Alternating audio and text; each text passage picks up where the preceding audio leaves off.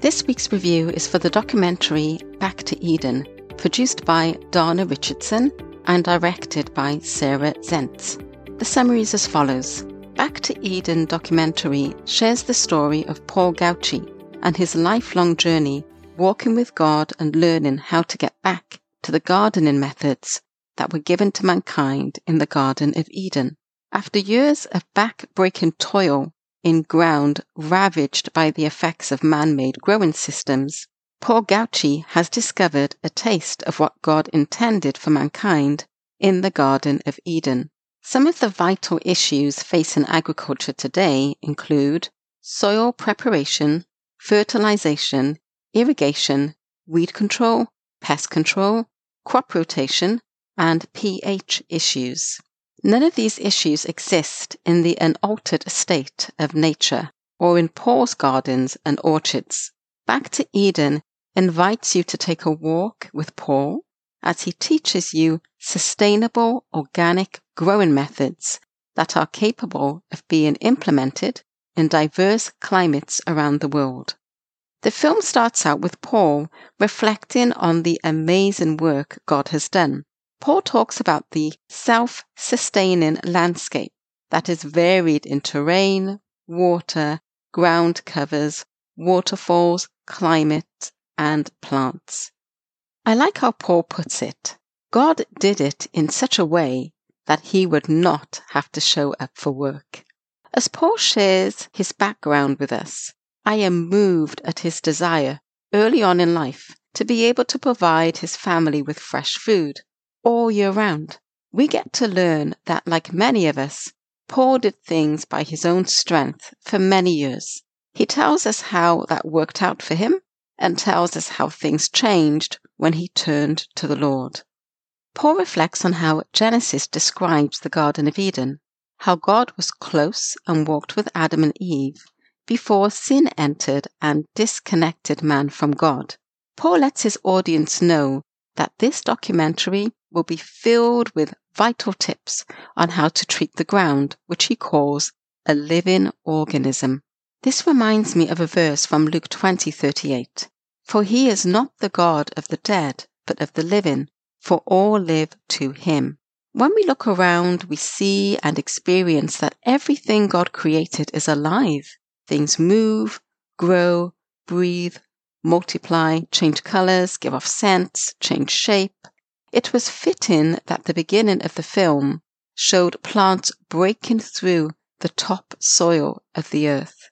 It was a wonderful illustration of how God made everything he created alive in one way or another. Paul has a verse of scripture for almost every point he makes. I really admire that. It's an example of how we as Christians live through the Word of God. Some examples are Paul connects John 15 1 to 2 to the importance of pruning in nature to gain more. He connects Matthew 11 28 to 30 to the need to do things God's way so that we will not have to rely on our own strength. Matthew 11 28 30 says, Come to me, all you who labor and are heavy laden, and I will give you rest. Take my yoke upon you and learn from me for I am gentle and lowly in heart, and you will find rest for your souls. For my yoke is easy and my burden is light. Paul points out several times during the film that gardening was labor intensive before he started doing it God's way, allowing nature to have its natural cycle. He points out if you are working too hard, then you have stepped out of his rest. I like the point Paul makes about nature showing God's generous nature. We have been given these stunning landscapes for free. Paul takes the time to show good examples of how things work against us when we interfere in the cycle that God has made for us. He shows how agriculture faces numerous problems that do not exist in nature. For example, soil preparation, fertilization, irrigation, weeding, pest control, and crop rotation are all challenging areas in agriculture. Paul quotes Lamentations 3:27. it is good for a man to bear the yoke in his youth. And he connects it to doing more when you are young, but then having less and less gardening to do as you age. Paul also mentions that he thinks children should be taught to tend gardens God's way and for his glory.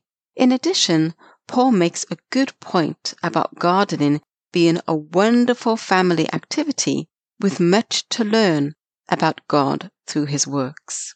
Paul gives us reliable information about the superiority of his food versus shop bought food. What's wonderful is Paul's generosity to others by God's grace. He invites people to his garden to share the bounty of food it produces.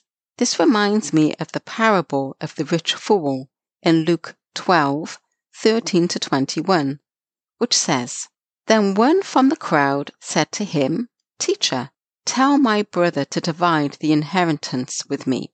But he said to them, Man, who made me a judge or an arbitrator over you?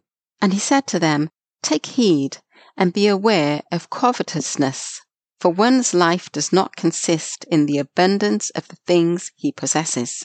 Then he spoke a parable to them, saying, The ground of a certain rich man yielded plentifully. And he thought within himself, saying, What should I do, since I have no room to store my crops? So he said, I will do this. I will pull down my barns and build greater, and there I will store all my crops and my goods. And I will say to my soul, Soul, you have many goods laid up for many years. Take your ease, eat, drink, and be merry. But God said to him, Fool, this night your soul will be required of you. Then whose will those things be which you have provided? So is he who lays up treasure for himself and is not rich toward God. So, unlike the rich fool, Paul is sharing the excess he has in his garden instead of building storehouses for himself. One of the visitors to Paul's garden called the way he tends to his garden a revelation simple, profound, and overlooked. Others called it unbelievable and even outrageous. What struck me most is the relationship with God Paul seems to have. He refers to the verse in Jeremiah that says, Call on me. Jeremiah 29:12 says, Then you will call on me and come and pray to me, and I will listen to you. And Paul shows that he does that many times. He refers to Proverbs 3 5 to 6 that says, Trust in the Lord with all your heart and lean not on your own understanding. In all your ways, submit to him, and he will make your paths straight. Paul is a wonderful example of that if this film is anything to go by. There is a segment where Paul explains how he seeked the Lord for wisdom about a question someone had asked him regarding why Paul didn't have to routinely turn and cover his potatoes. The answer is amazing, and the insight into the relationship Paul has with the Lord is comforting and inspiring. Paul's response to people who doubt the process, saying that it only works because it is on a small scale, covers pretty much any doubt people have about the works done by the Lord. Paul said that the people who doubt are not taken into account an all powerful God. When you do that, there are no issues or reasons to doubt. Paul finished by saying that nature reflects the power of an all knowing, all powerful God holding everything by his word. Amen. My family does not have a garden that provides food. If the Lord blesses us with one, we will be sure to do it the Lord's way. As a summary, Back to Eden is a film that not only shows us how to tend to a garden correctly, but also shows a man's gratitude to his creator. Paul gives example after example of the miracles of God's work that are simple yet too complex for us to understand. He points out that God has given us land, seed, sun, rain, that makes things easy to grow, and yet man has complicated the process because man does not want to follow the Lord. Paul shows us how to get back to the way God planned it. For me, Paul's film about his garden is a ministry because he points to the Lord through his mighty works and word and spreads the good news of salvation. I watched Back to Eden on www.christiancinema.com. Thank you for listening to this review. Until next time, peace be with you.